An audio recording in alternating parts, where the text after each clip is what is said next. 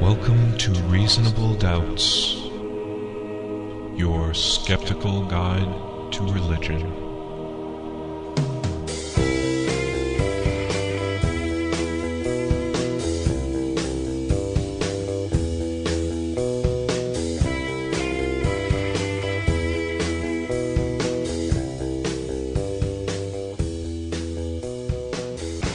Welcome to Reasonable Doubts, the radio show and podcast for those who won't just take things on faith. Coming to you from Grand Rapids, Michigan.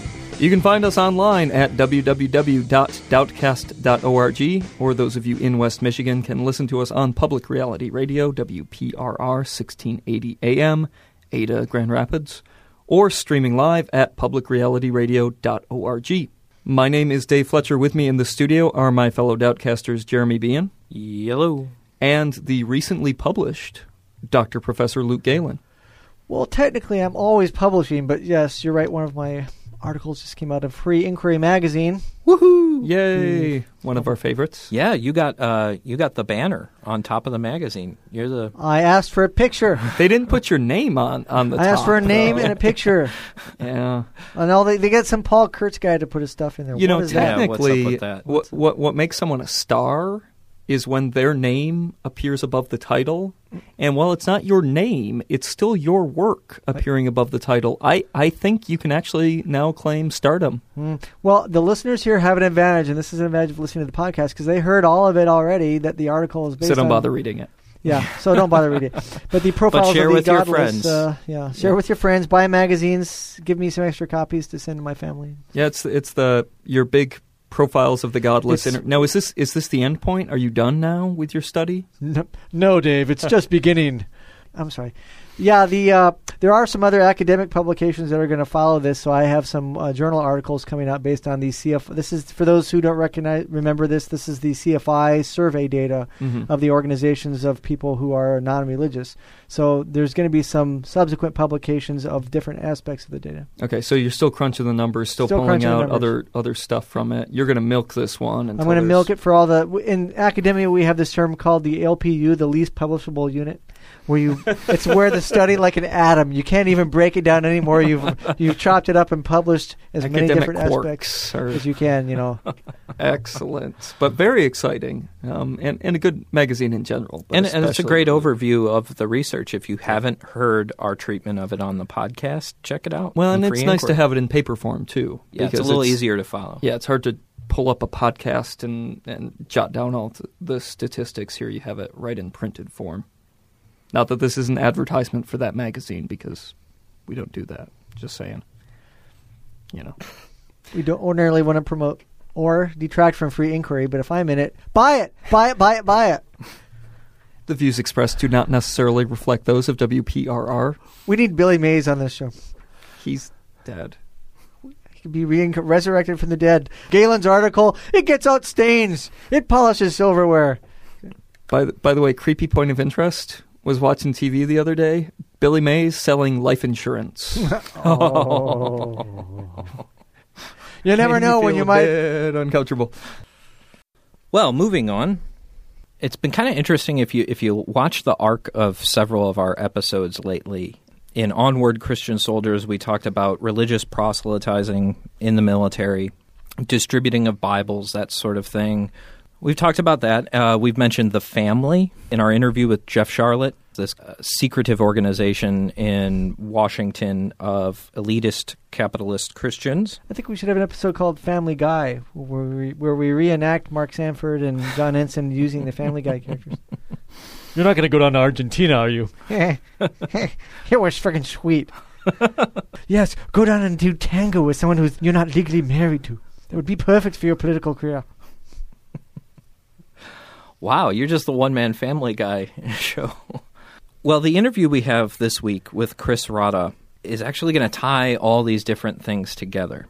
A lot of these people that we've mentioned who are who are behind the proselytizing in the military, they work very closely together, and, and several of them, in addition, promote a certain type of revisionist history of American politics and interpretations of the founders of American democracy, interpretations of their ideas, and of what influenced the writing of the Constitution, the Bill of Rights, the Declaration of Independence. Revisionist histories that remove all reference to secularism or Enlightenment thought and put in its place uh, biblical influence, Christian ideas that try to argue that this is a Christian nation. And sometimes this even gets as far as the state curriculum when it comes to teaching the history and something we're going to be looking at today when it comes to teaching the Bible, Bible as literature classes. I'm sure everybody's heard of the Texas State Board of Education, some of the things they've done lately. Which is an oxymoron, but. Uh... Governor Rick Perry recently appointed Gail Lowe as the chair of the Texas State Board of Education. And uh, Gail Lowe hired David Barton to review the state's social studies curriculum.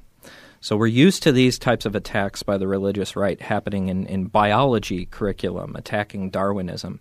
But now it's even getting into the social studies curriculum, civics. David Barton is notorious for cooking up fake founding fathers quotes.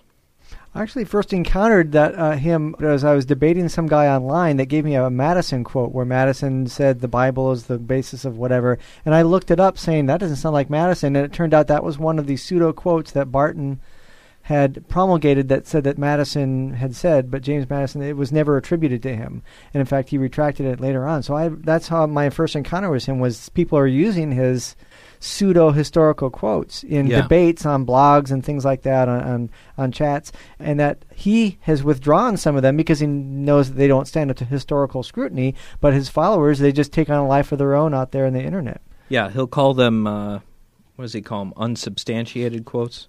He'll call them. Uh, yeah, he'll call them unconfirmed quotations, uh, which basically means they don't. If you apply rigorous standards to your historical inquiry, these would be tossed out. But he tries to preserve them anyways. Well, look, these are unconfirmed, but we have a lot of secondary sources and stuff who mention them, but the, mostly parroting. So there'll also other. be like that gleaned from from correspondence where people said that they heard somebody talk to Madison had said, and so they would be you know like second and third hand reports of what a founding father might have mentioned about religion. Mm-hmm.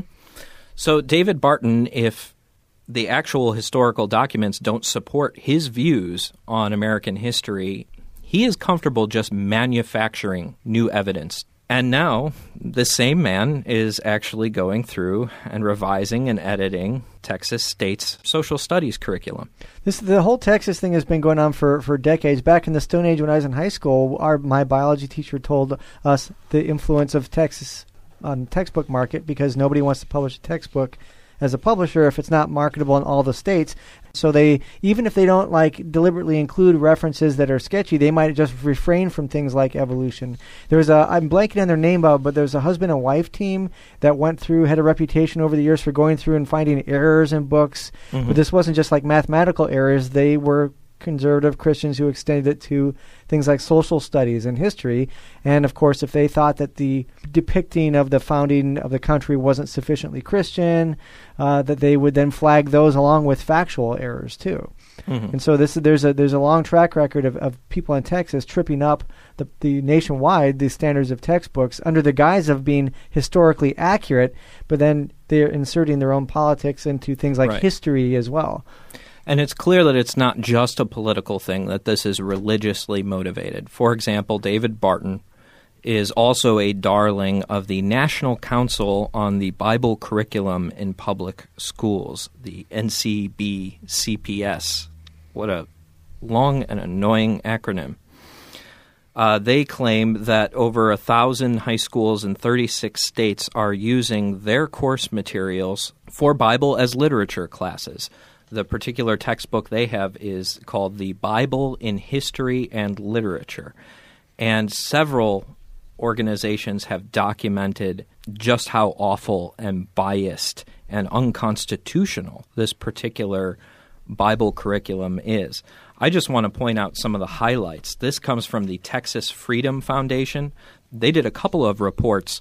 One, a more general report on Bible as literature public school curriculums in the state of Texas, which is very disturbing, and then one that's specifically just on this textbook here, the Bible in History and Literature. And let me just read you some of the highlights. First of all, they support a biblical view of the world being 6,000 years old, a six day creation, literal six day, and even the coexistence of dinosaurs and humans. Pretty standard. Well, one thing to say is it's not standard in Christianity at large. This is the view of certain fundamentalist Protestant evangelicals. Literal 6,000 year old six day creation is an extreme viewpoint, even in many corners of Christianity.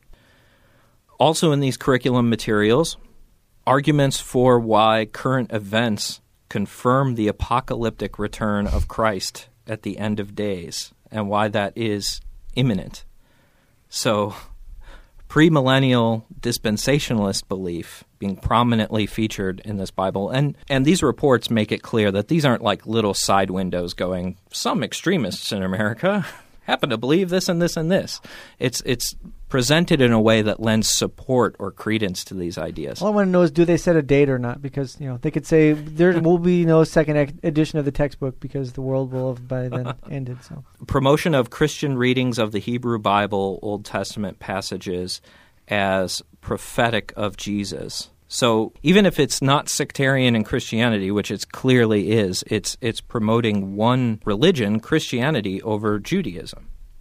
In my Bible lit class, we don't even refer to the Hebrew Bible as the Old Testament. We try to make that very clear that a lot of Christians read the Old Testament through their own lens, and they don't understand that Judaism has different interpretations of these passages, significantly different. There's suggestions, it says, that the creation story of Adam and Eve divinely ordains an inferior role for women in society. And there's even assertions that Christianity supersedes or completes Judaism. A disastrous notion. this idea of the, the supersession of Christianity, that the Jews somehow rejected God and now Christians are the new nation of Israel. Back from the time of the early church fathers and later, this belief became a foundation of the persecution of Jews on behalf of Christians. Now, I'm not going to go into it now. I actually don't think the Bible supports that view, uh, it, with the exception of maybe the, the gospel to the Hebrews. You don't really get a lot of that rhetoric, but it's made it into this textbook. is this surprising at all? I, I don't find any of it particularly surprising. You know, I shouldn't either, but it does. I'm just, I would have thought that a group like the National Council on Bible Curriculum even if it was staffed by evangelicals, I would think they would be better at covering their tracks, right? Because this is so clearly a violation clear- of the First Amendment. They really, that- really believe it, and why should they be ashamed of fitting into the patriarchy and the anti-Semitism and to instantiate it within biblical textbooks? Right. Well, it's not just some of their fundamentalist beliefs that get in here. There's all sorts of problems too. Uh, one is just the complete shoddy research that's gone into this. Yeah, that was what surprised me. The curriculum continually cites Dr. J. O. Kinnaman. They call him a respected scholar. They have him in the textbook saying that all archaeological evidence, quote, always confirms the facts of the biblical record. I had somebody say that to me in a in a blog debate the other day. He was he, like archaeology has supported the Bible, you know everything that it says. There's people And that, uh, anybody who's saying that, you immediately know how sheltered they are from the So, mainstream literature. I Israelites mean, in Egypt, Noah's Ark. What are we talking about here? Yeah, yeah. Even getting up to the time of King David, there's a lot of doubt as to how historical any of this record is. Uh, and so th- this is just absurd. It flies in the face of the, the dominant tradition in biblical scholarship that even a lot of Christians accept. But this expert, this supposed respected scholar, Kinnaman also happens to believe that that he's seen Jesus' school records in India Oh, I hadn't heard that one. During Jesus' childhood, he supposedly migrated to India and studied under uh, the sages there, and he has seen school records of him in India. Uh, that he has records from the lost continent of Atlantis, and even that Egyptian Great Pyramids. He's found evidence that the Great Pyramid in Giza is actually it was used to transmit radio messages to the Grand Canyon thousands of years ago for some sort of reason. I mean, th- this guy, this guy isn't a respected scholar. He's hardly even just a Christian historical revisionist. This guy is a fringe wacko lunatic. And they're relying on this other writings of his in the textbook then. Mm-hmm. That's their idea of a credible scholar. They include stuff like the idea that they, they actually claim in the textbook that NASA has evidence that two days are missing in our calendar, thus confirming the biblical passage about the sun standing still in the book of Joshua. I mean, this is this is just silly, absurd stuff that I think even Ken Ham on his website he says, you know, creationists should not use these arguments. So somebody as extreme as Ken Ham doesn't buy into these things. And the other really disturbing thing is, is that most of this is just plagiarized. Actually, I shouldn't say it- it's disturbing because the plagiarized portions are probably the most accurate ones. Uh, for example, like portions of the textbook dealing with Pilate and Herod are taken nearly verbatim uh, from Microsoft Encarta's Encyclopedia, the 2001 version. There's a cutting edge thing. Yeah, and they've documented this over and over and over again where they, they just lift these verbatim from other sources with nothing cited in the text. Sometimes they'll get a, uh, a reference to one of these works that they're borrowing from, uh, but they don't clearly define what they're using and what they're not. Uh, they don't show any sort of indication that they have permission to use the text in this manner. So, so a large portion of it is just, just plagiarized. And yet, this curriculum has not only been approved by the NCB CPS board, it's actually being used in several public schools.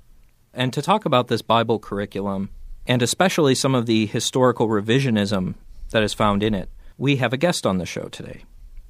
Chris Rodda works for the Military Religious Freedom Foundation. She's also a regular contributor to Alternet and the author of Liars for Jesus.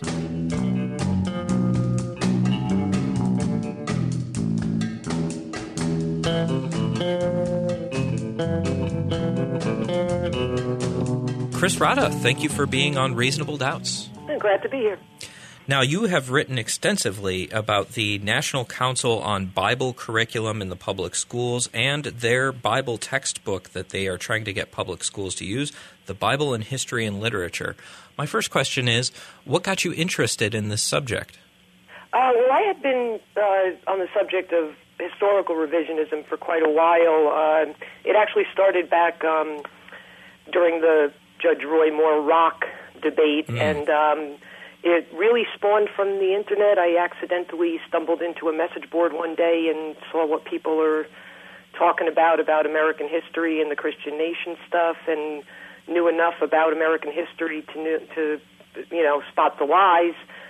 Uh, started digging into it. My blog posts and message board posts started getting longer and longer, and eventually footnoted and all of that. And people started saying, "Write a book," which I did, um, called "Liars uh, Liars for Jesus."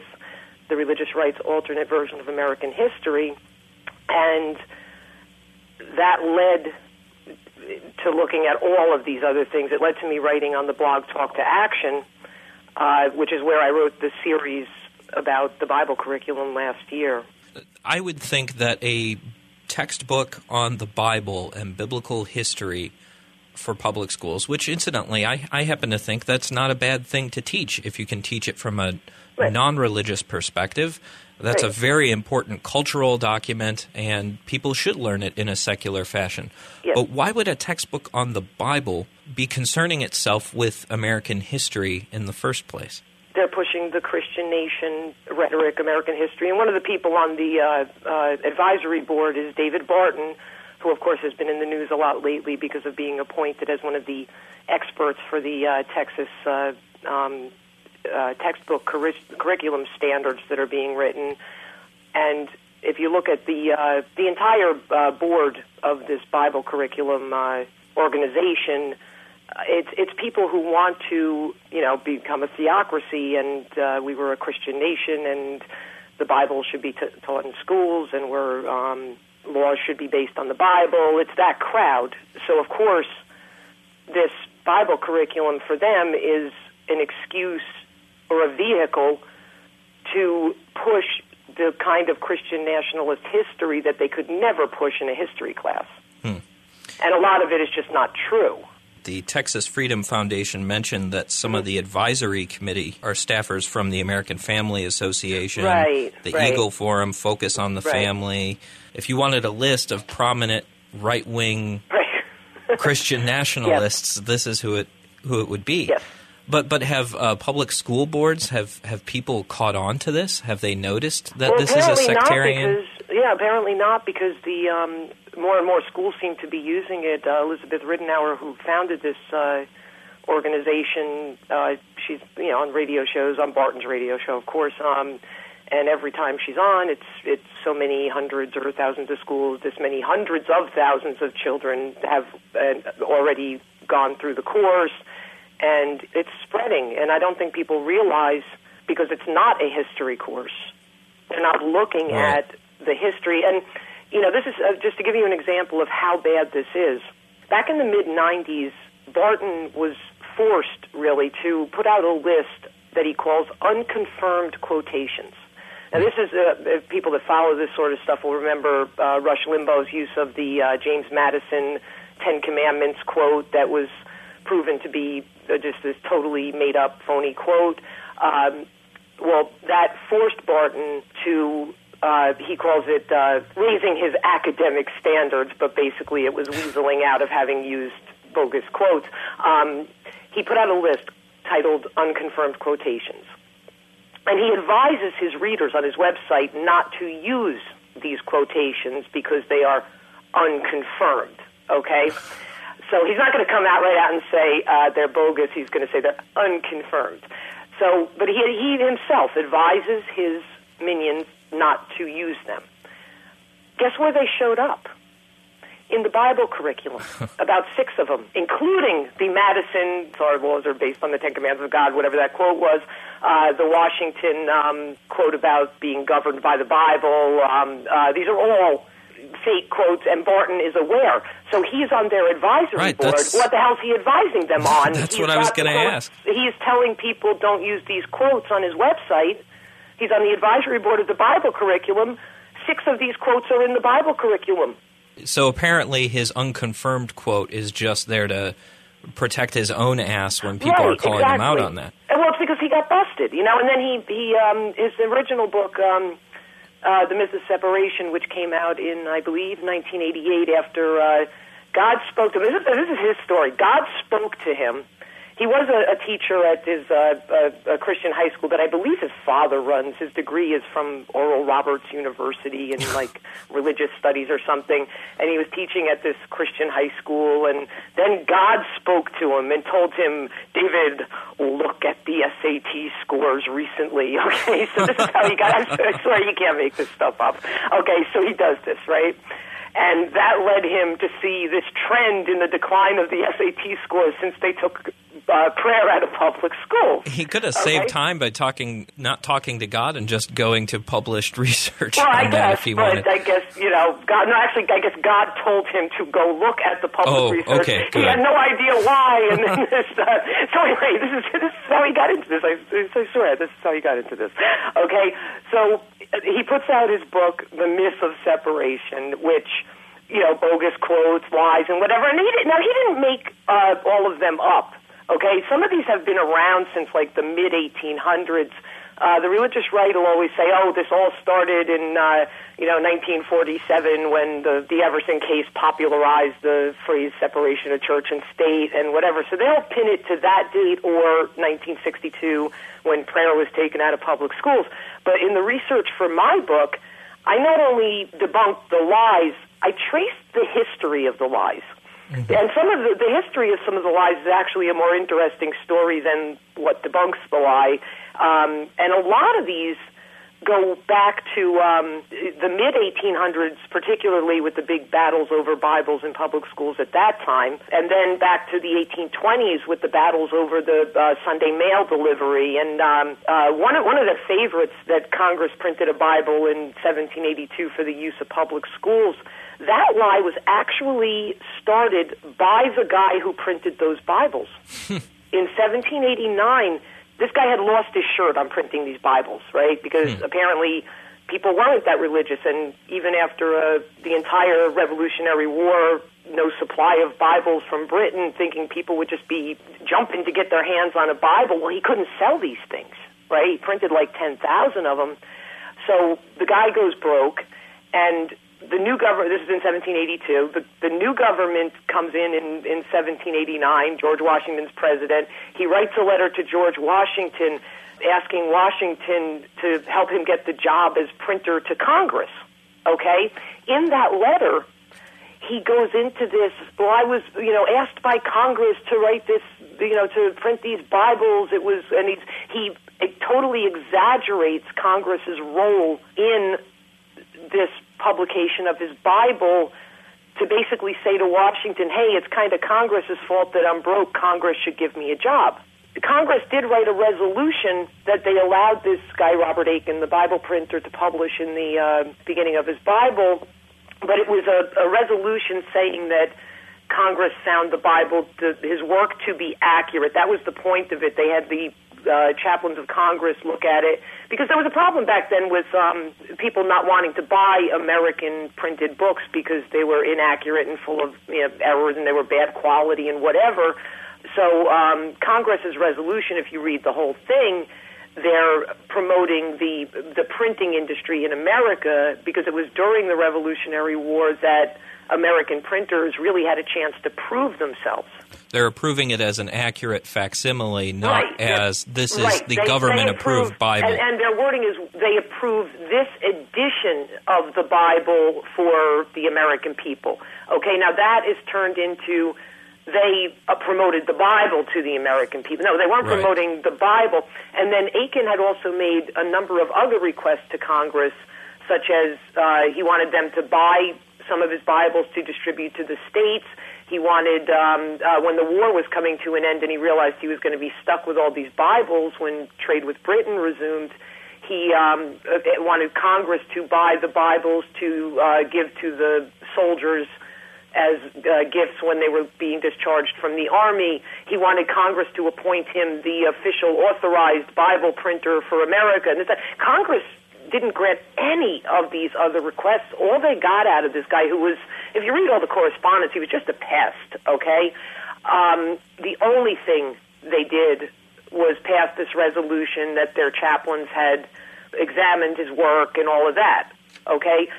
The current lie, which is in the Bible curriculum that's used by the people that want the Bible in public schools, is Congress printed a Bible for the use of public schools.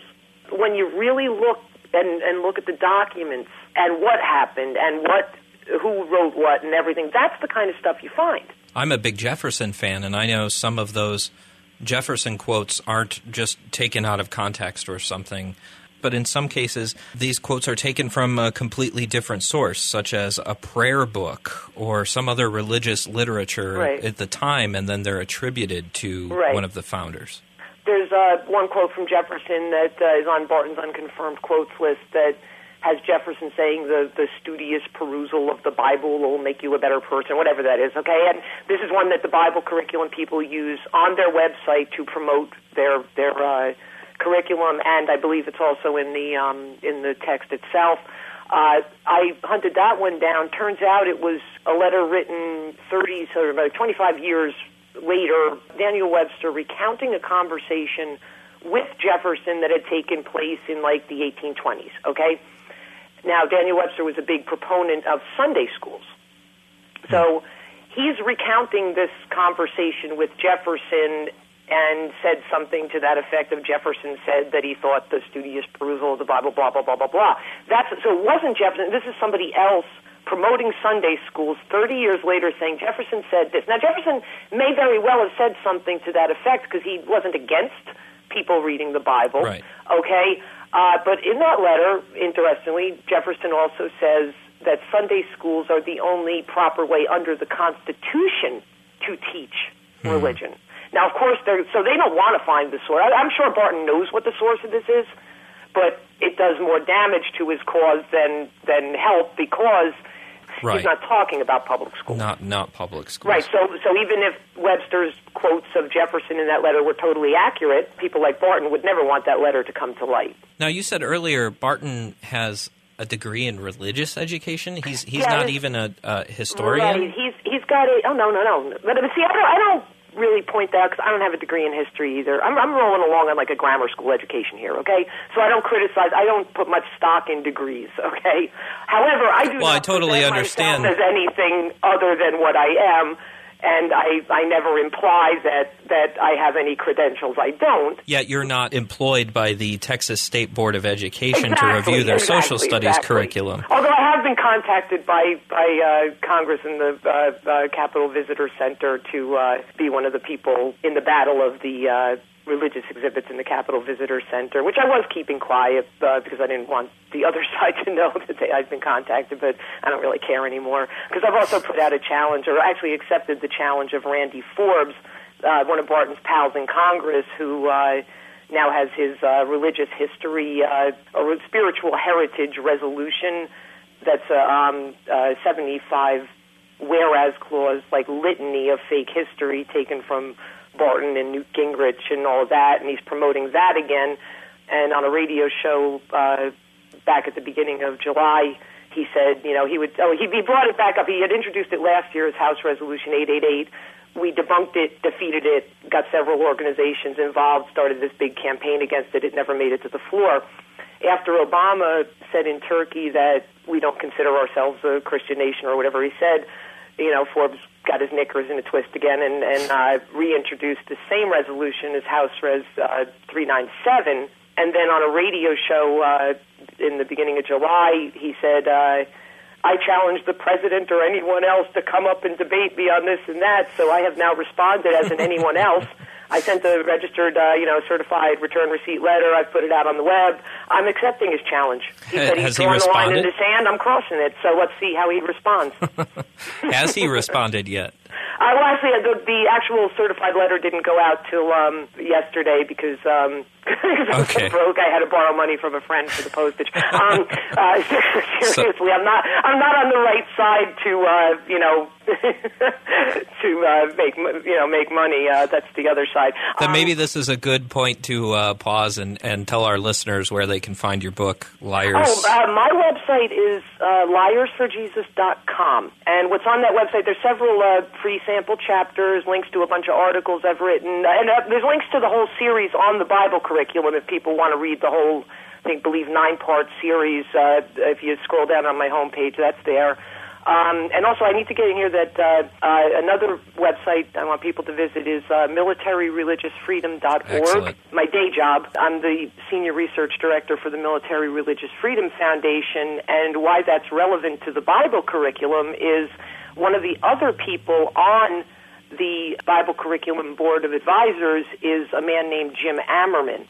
Now, the guy's on the Bible curriculum, uh, and also uh, Murph just sent a letter to the Department of Defense demanding that now this guy's a chaplain endorser, which means for a chaplain to be in the military, to be a military chaplain, you have to have an endorsement of a DoD recognized endorsing agent, which means like the Catholic Church has a endorsing agency. Excuse me. The Lutherans have an endorsing agency. Jim Ammerman is the endorser, chaplaincy of full gospel churches.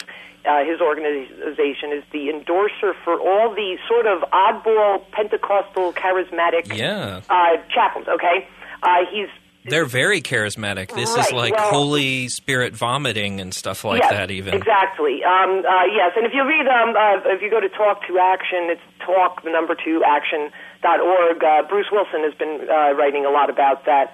Um, uh, about Jim Ammerman and the, the Prophecy Club and all of that. The New World Order is going to take over America. Will be under martial law and blah blah blah. But the one one thing he did, among the many reasons his endorsing authority should be revoked by the DoD, is in during the primaries in one of his chaplain newsletters, CFGC, the, the Full Gospel Church's chaplain newsletters, he actually called for the uh, immediate arrest and hanging of the four Democratic senators Whoa. who were running for president. Okay, because they voted against the English as an official, the official language bill. Okay, Uh, he's also claimed to have um, uh, used his chaplains as a network of spies to report back to him on troop movements, and he was the key man in getting a group, a network, organized network of 40 of his chaplains in Iraq to distribute Arabic Bibles to the Iraqi people because that's what they call true reconstruction of Iraq. Well, okay, so this he's the one that's behind this. Yes, yes, and it's all in. Uh, uh, if you look, I write on uh, post my stuff on Huffington Post, Daily Kos, and also Talk to Action. It's easiest to find on Talk to Action because there's not such a quantity of of posts there. So if you just um, go to Talk to Action, click on my name under whatever one of my posts is on the front page right now, you'll get the list of Yeah, definitely. of all my posts and catch up on this stuff. But the We'll have links to that on our website for our Okay, listeners. great, great, great. Because um, uh, how I ended up working for Murph in the first place was because of David Barton. This is where everything's come full circle now. Okay, two years ago, Bruce Wilson, who was one of the co-founders of Talk to Action, and also people know him. They may not know his name, but he was the guy that uncovered the John Hagee quotes that made uh, Okay. McCain have to de- uh, denounce Hagee's endorsement during the election.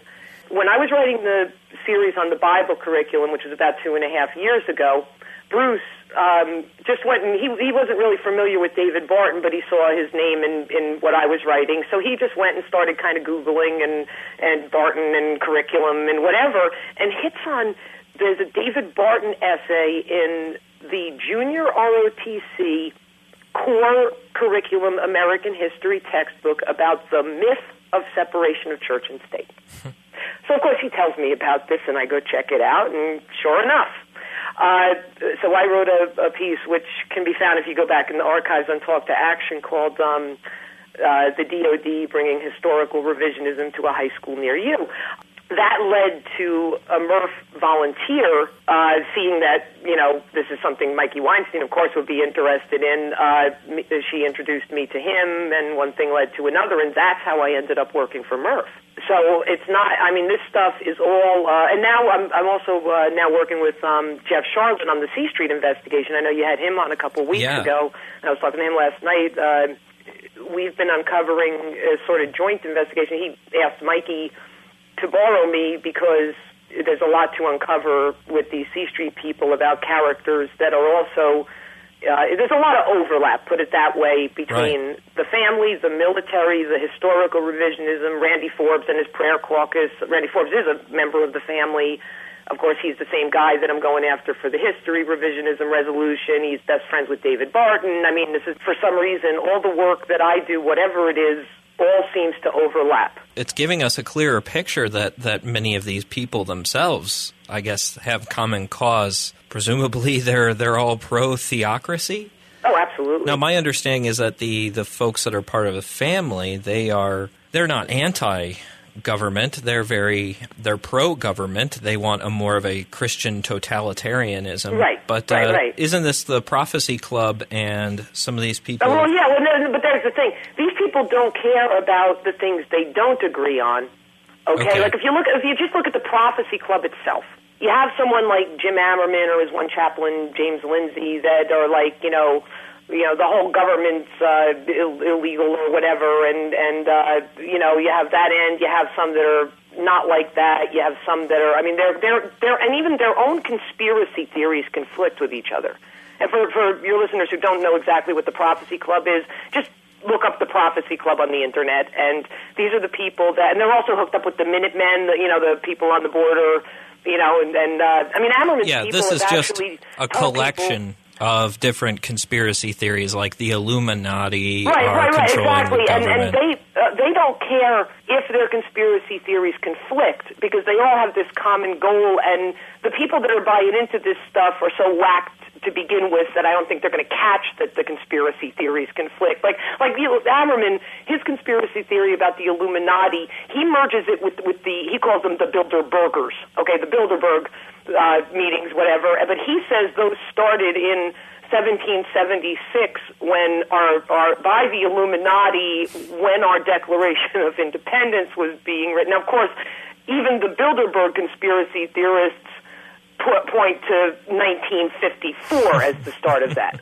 Okay, so that's what I mean about their their own conspiracy theories don't don't even match up. But but it doesn't matter because um, uh, it's they're they're all nuts. I mean, there's no there is no sense to it. There is no point in trying to figure it out. But someone who is a member of that organization who has been spewing conspiracy theories, encouraging people to take up arms against our government and all of that should not be authorized by the Department of Defense to have, I think he believe, I Yeah. believe he has uh, 270 chaplains and chaplain candidates currently in the military with motives other than being chaplains.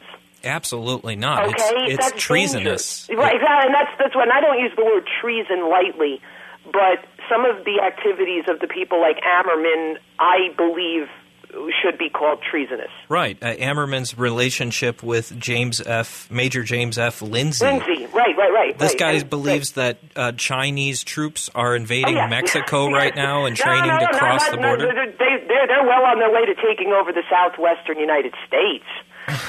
and, and, Apparently, no one has photographs of this or anything else. And and, and our, our Marines have um have already been screened to uh, uh, to find out which ones of them would shoot American citizens, and they've been given special UN ID cards because they'll come under UN control. So people have to, um, and, and I think that was it Linzey or I can't remember if it was Linzey or Ammerman that said this that that he actually told people, you know, like it's time to you know arm yourselves because the UN troops will be coming to like steal your food and and take Right. your money and rape your wives Rape and daughters and all this. But uh, What's disturbing is that there's people in Congress who don't realize how crazy, how completely right wing lunatic some of these people Mm-hmm. are. And they feel that people like Barton and others are, are legitimate. Absolutely, and, and and I can I can give you a really good example of why people need to recognize how dangerous this is because. Um, you know, I often, you know, get people saying, "Well, why do you spend so much time on the uh, historical revisionism stuff and all of that?" Because they see it just as this, you know, battle on the internet of, uh, you know, doing quotes and this and that. No, it's not that. These people, the leaders of this the Christian revisionism theocracy movement, they don't care about the Ten Commandments displays or under God and the Pledge of Allegiance. Those are the things that get the masses of people riled up. Mm-hmm. Okay? They're the tools. And to give you an example of what this can lead to, is this about the scariest example I've seen so far. Back in, I think it was the 109th Congress, it was a couple years ago, a bill was introduced called the Pledge Protection Act. It would have stripped the federal courts of their authority to hear any cases related to the Pledge of Allegiance. Hmm. okay, now, the Constitution, of course, Article 3 of the Constitution says the, court, the federal courts are there to hear, you know, all cases arising under the Constitution. The Supreme Court, that's what its purpose is, all cases arising under the Constitution.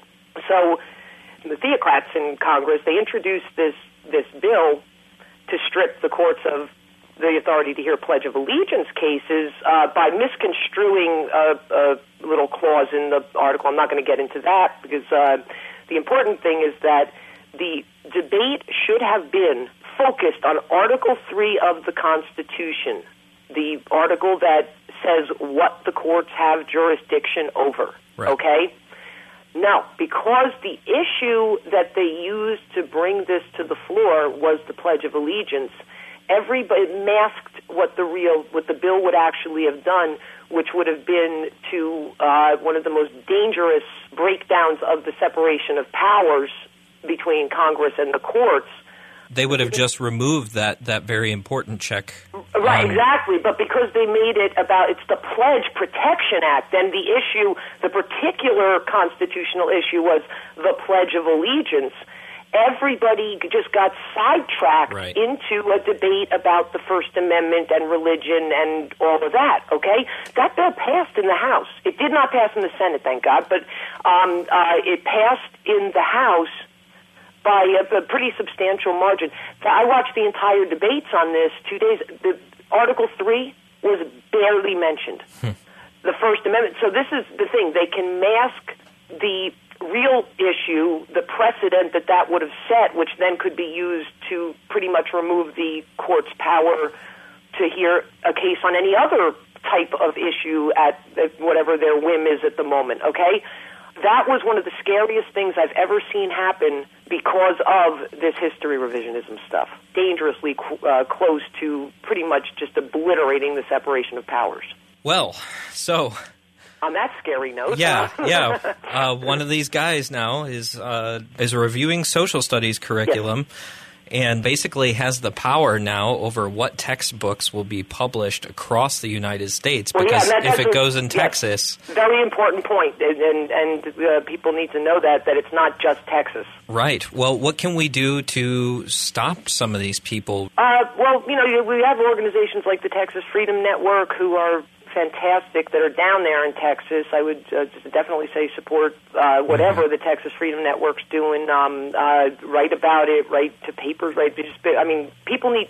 What people need to know. This is the main point people need to know because a lot of people say, "Hey, there's just something going on in Texas. Who cares?" Okay.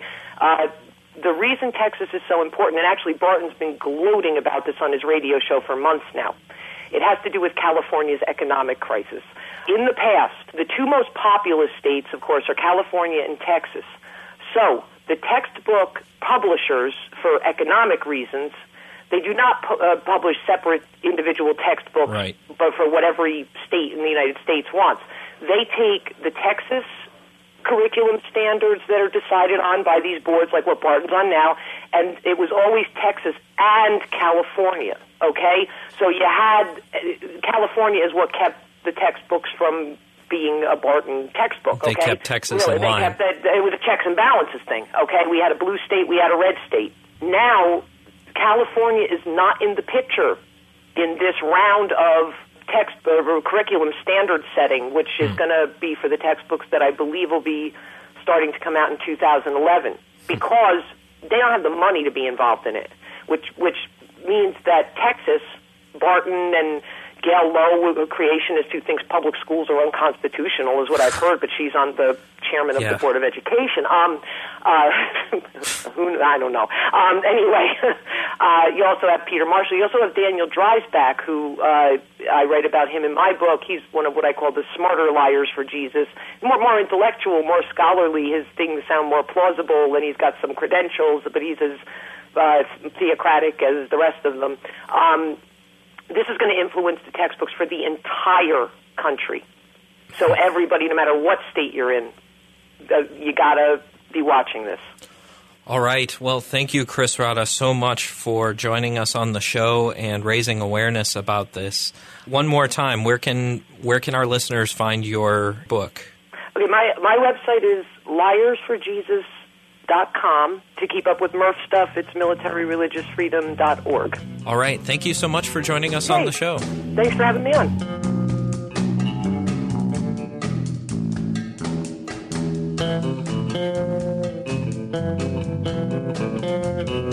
All right, thanks again to Chris Rodda for that fascinating and very disturbing interview. Now, in the remaining time we have for the episode, we're going to completely switch gears to something that I think we've been wanting to talk about for a while, haven't gotten around to it, and I think many of our listeners want to hear us address again on the show, and that is the issue of vegetarianism. For those of you who didn't listen to that episode, which was episode 43, uh, you should probably go listen to it for a complete summary of what we had to say. And, and one of the interesting things about that episode actually is the fact that Jeremy, you did most of the arguing, and you at the time were the only non vegetarian in the room. That's that's correct. But I've I've actually reformed my own behavior since then. You I've, talked yourself into it. Yay! We broke him down, dear listeners. Yes. Well, it's hard listening to yourself argue for something and, and realize that you're a total hypocrite. So his, that's his pack of lies eventually caught up with him.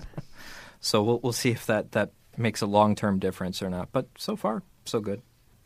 Yeah, uh, um, in large part, we talked about um, kind of Peter Singer's argument, utilitarian argument for avoiding suffering. That's right. The idea is that suffering is something that we and many non human animals have in common. We mentioned sentient creatures, and some people were unclear on what, what we meant by sentient. All right. we meant was animals that have some sort of experience of pain and pleasure. So this probably doesn't include sponges, Right. And Uh, one way to put it is there is something that it is like to be a cow. There is something that it is like to be a pig. There is some sort of mental experience that these animals are having. And if it includes pain and suffering, that means that we need to factor their pain and suffering into our moral decisions. and we should try to minimize the Right. pain and suffering. Now, as a this this is meant to make a distinction between pain and intelligence, right? Right. Because some people say because we're more intelligent or we have language, therefore we don't have to consider any moral interests of an animal. But that would mean the severely mentally handicapped humans, um, whose intelligence is uh, no greater than some animals, would be open for consumption. Right. Um, so, so if we're not going to do that, the only reason why we would be doing that is some sort of arbitrary preference for our own species, Yes. which isn't a very firm foundation for an ethic. So that's the basics of the case we were making, just really just repeating Singer's case. And I want to make this clear too. We weren't arguing for animal rights per se. Right. We were arguing for considering animals' interests into our moral calculations. So we're not even tackling the idea of should they be given rights, sh- what sort of legislation should we pass here. All we're talking about is if you already accept a system of ethics where suffering is bad and it, unnecessary suffering should be reduced, then you need to consider the interests of all beings that suffer. Several people objected to our arguments on that episode. We got a lot of listener mail. All right, well, maybe we should start with one that I don't think is all that serious. And so, some people brought up the idea that, well, plants are alive. What if plants can experience suffering? Should we eat them? And uh, even if they can't, isn't that morbid to eat something that is actually living while you ingest it? Now, I, I don't really take that too seriously. Uh, first of all, because from what we can tell, plants don't have a central nervous system which means there probably isn't an experience of what it means to be like a plant, which means it's really hard to count that plant as having ethical interests in its in its own right. At least working from a utilitarian ethic, it's it's unclear how they could have interests in not suffering if if they're probably not suffering. And there are plants out there who actually want us to eat them because that's how they propagate.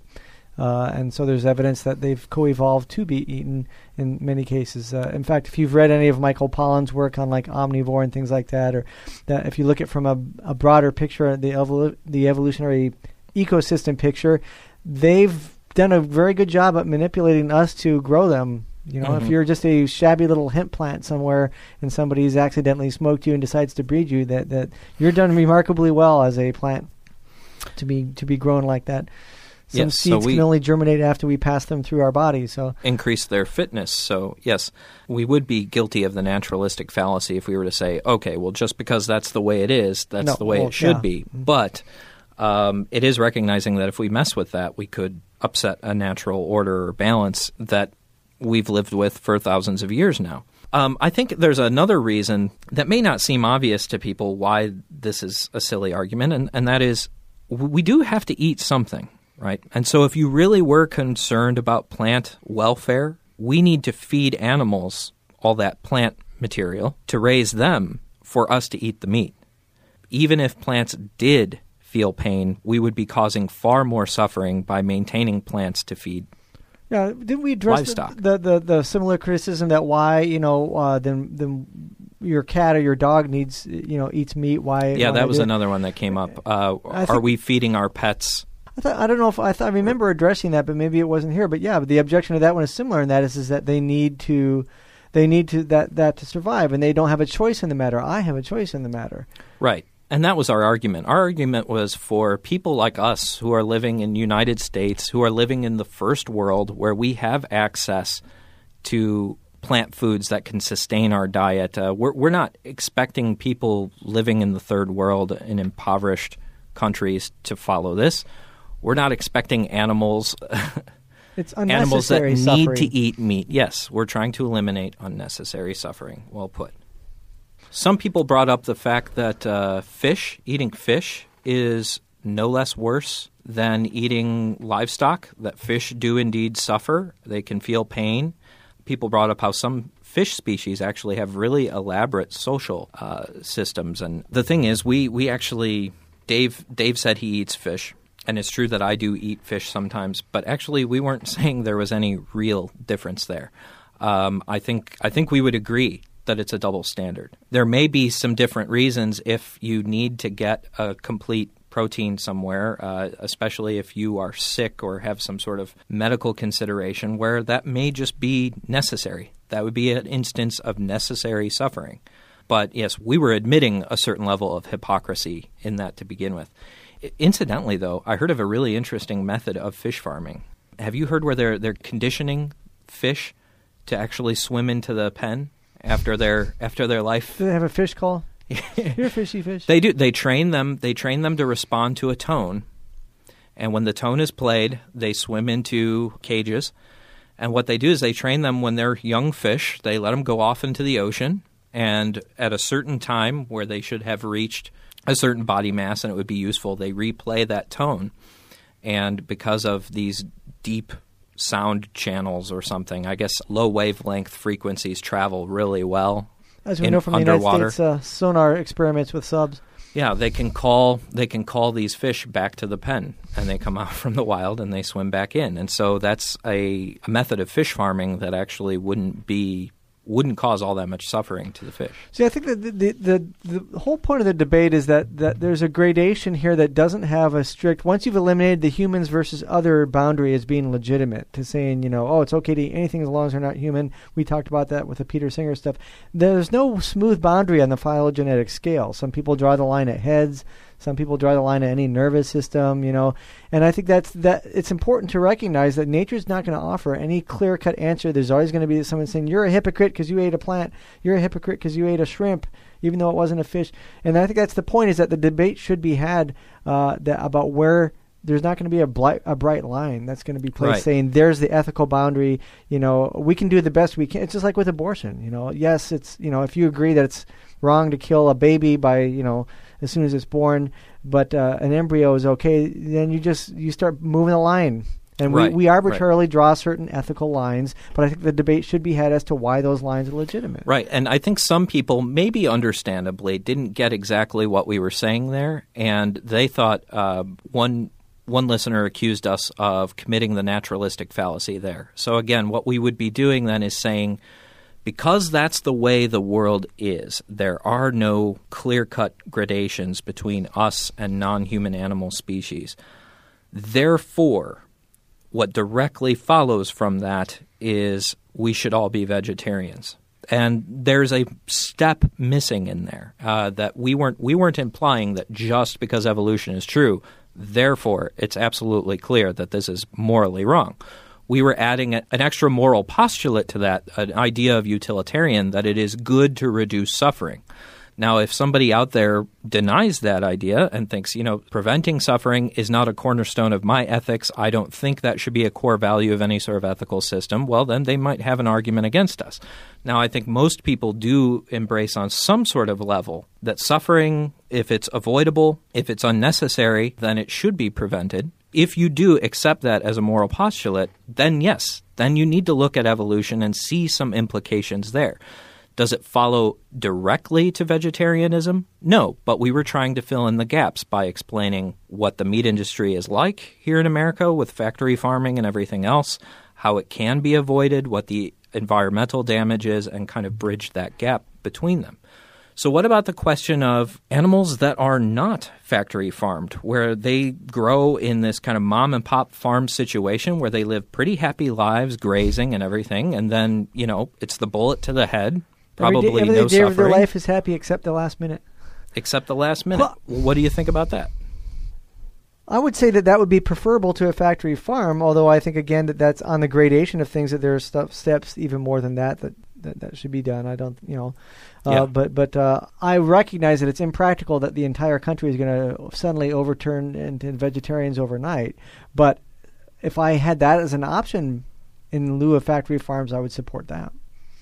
So, we're kind of admitting in principle that it's, you know, vegetarianism isn't the only outcome. What is important is reducing the suffering, and there might be other ways to do it. Now, the thing is with these mom and pop farm operations is I, I don't think they they're practical large scale for feeding the the meat needs of the current There's public. definitely a trade-off. I think that that like uh, like Michael Pollan's books have made clear, and then that is that when you have a whole system based on unicrops and like uh, big agribusiness, that yeah, it's that any small farmer who has some cows and chickens, maybe grows a little bit of this, a little bit of that, is going to go under without some sort of subsidy. But I think the point is, is that people are willing. We've been lulled into accepting cheap food as that uh, the price we pay is is based on like fossil fuels and you know factory farming all that's predicated on cheapness as if that's the only consideration screw you know the environment be damned welfare of the animals be damned our diet be damned we want it cheap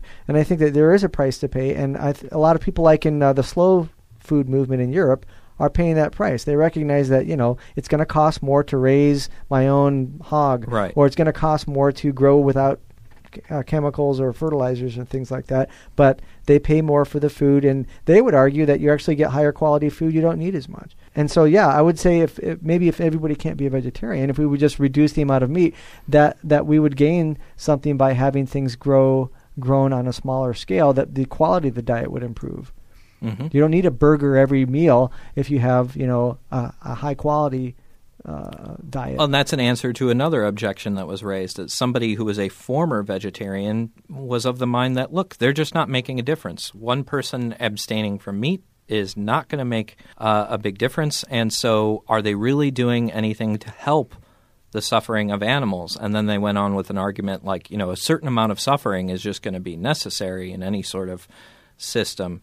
Um, but I, I think that's a good an- answer to that is that many people who are becoming vegetarian or buying meat from local sources that are not factory farmed, that are using more humane treatments, you know, as many people as you get doing that, they do make a difference you because the they influence the too. demand. Why should I vote on just one person? It, it, any Right. social contract issue is going to be like that. But the standard ethically should be I should act in such a way that if everybody else acted that way, that would make my life better.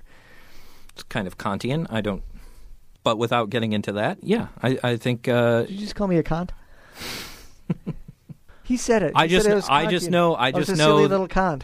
I just know somebody's going to jump on us immediately. Oh, well, now you're doing utilitarian arguments in one frame, and now you're switching over to the categorical imperative. I, I don't think it matters. I think the point is No, that minute, everybody behaving in a certain I don't have your philosophy background, but isn't it utilitarian to argue that somebody should act in a cum- in a way that if others should act, that's that there's a cumulative effect? That's yeah practical. yeah no you're right That's you're measurable. right that'd be principle utilitarianism.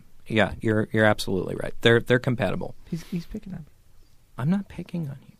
So I wasn't convinced of too many of the arguments that were against the vegetarianism per se, though there were a lot of thoughtful examinations of the idea, and I thank everyone who contributed to that conversation. Now, there were some comments on that episode, critiques of that episode, that I think are kind of valid. Uh, yeah, one on the blog uh, from RSM. Uh, we, we had talked about, um, or I had brought up the question of Eastern countries and how their environmental, Eastern religions. well, well, Eastern countries being affected by Eastern religions, because we talked about how a lot of the Western approach to um, environmentalism, right, uh, good and bad, is influenced by Western religions. So I had I had thrown out there, what do we know about countries like China, Japan, etc., that are influenced by Eastern religions, you know, Buddhism, that sort of thing, where where there is a much more naturalistic element of the religion itself. How does that influence the, the countries? Well, one listener said that, quote, China crashed its ecology several times during its history. A big one was due to deforestation due to charcoal usage and shipbuilding. The one I recall off the top of my head was pre 1492. It's going back a ways. Religion doesn't play a role in that, but the effects I recall include starvation, crop failure, productivity drops, deurbanization, economic activity reduction, and desertification. Desert. Desertif- and desertification. He turned everything into a banana fudge split sundae. Uh, um, I don't think that any of us came out and said that Eastern countries are more environmentally friendly because of Eastern religion. Yeah, I think we we had kind of considered it for just a moment. You'd asked the you'd asked that question. We Mm-hmm. talked about how closer I made the comment closer to nature Right. some of these Eastern religions are. But we did follow it up with a comment immediately following after that. But of course, China is a greater polluter That's right. than a lot of countries. And, and, and we had said we really don't. We didn't have statistics. We didn't have any any studies to talk about uh, environmental Yeah. issues in. I um, think what people picked up on is I made the comment that that these eastern countries had industrialization just dropped in their lap. right. And what I was getting at was that that was a harder that made it harder to test how their religious views Sure. Would affect their environmental policy because you know there's other factors coming in here and It didn't clouding. it. grow out of their culture. It was given to their culture. The Right. industrialization. Yeah. Now, what what this commenter's point shows is that far before the industrial revolution Right. is is just introduced to these countries, that you know there are Yep. Ecosystems collapsing due to human activity, and he's absolutely right. And mm-hmm. I looked up more things after that and was like, yeah, you know, this is all across the board. It seems every culture and society does this. So It's probably accurate to say that the process of industrialization trumps any type of religious or cultural difference in the society. When societies get a little bit of technology, they start to industrialize. They industrialize and they have environmental damage. You could argue that the most uh, that the most environmentally friendly countries that have been industrialized are now not Eastern ones, but the Western ones in Western Europe. So like Denmark, as there's been responses to yeah. Yeah. they've already seen all that yeah and and they're and they're now going wind going solar going uh, recycling in, ways that are much higher than any other place in the world. Yeah, I, I guess my in initially bringing up this this part of the conversation, uh, what I was trying to get at is, shouldn't these Eastern religions influence uh, a little bit more environmentally friendly type of, of mentality because they're much more naturalistic? Shouldn't that be the case? Is that what we're seeing? And it's I, I guess it's not in, in Yeah. most instances. I guess it turned out it's not. So, thank you everybody for sharing your criticisms and comments on that and making for a very lively discussion on the blog. And I hope we've addressed some of those here. Yeah. And that's all for this week. Check out our Facebook group or our webpage, www.doubtcast.org. Send us emails at doubtcast at gmail.com or find us on Facebook, Twitter, or even Zazzle at slash doubtcast. To catch up on past Reasonable Doubts episodes or to email your questions or comments, check out www.doubtcast.org. Reasonable Doubts is a production of WPRR Reality Radio. You can find out more about reality radio at publicrealityradio.org. Reasonable Doubts theme music is performed by Love Fossil and used with permission.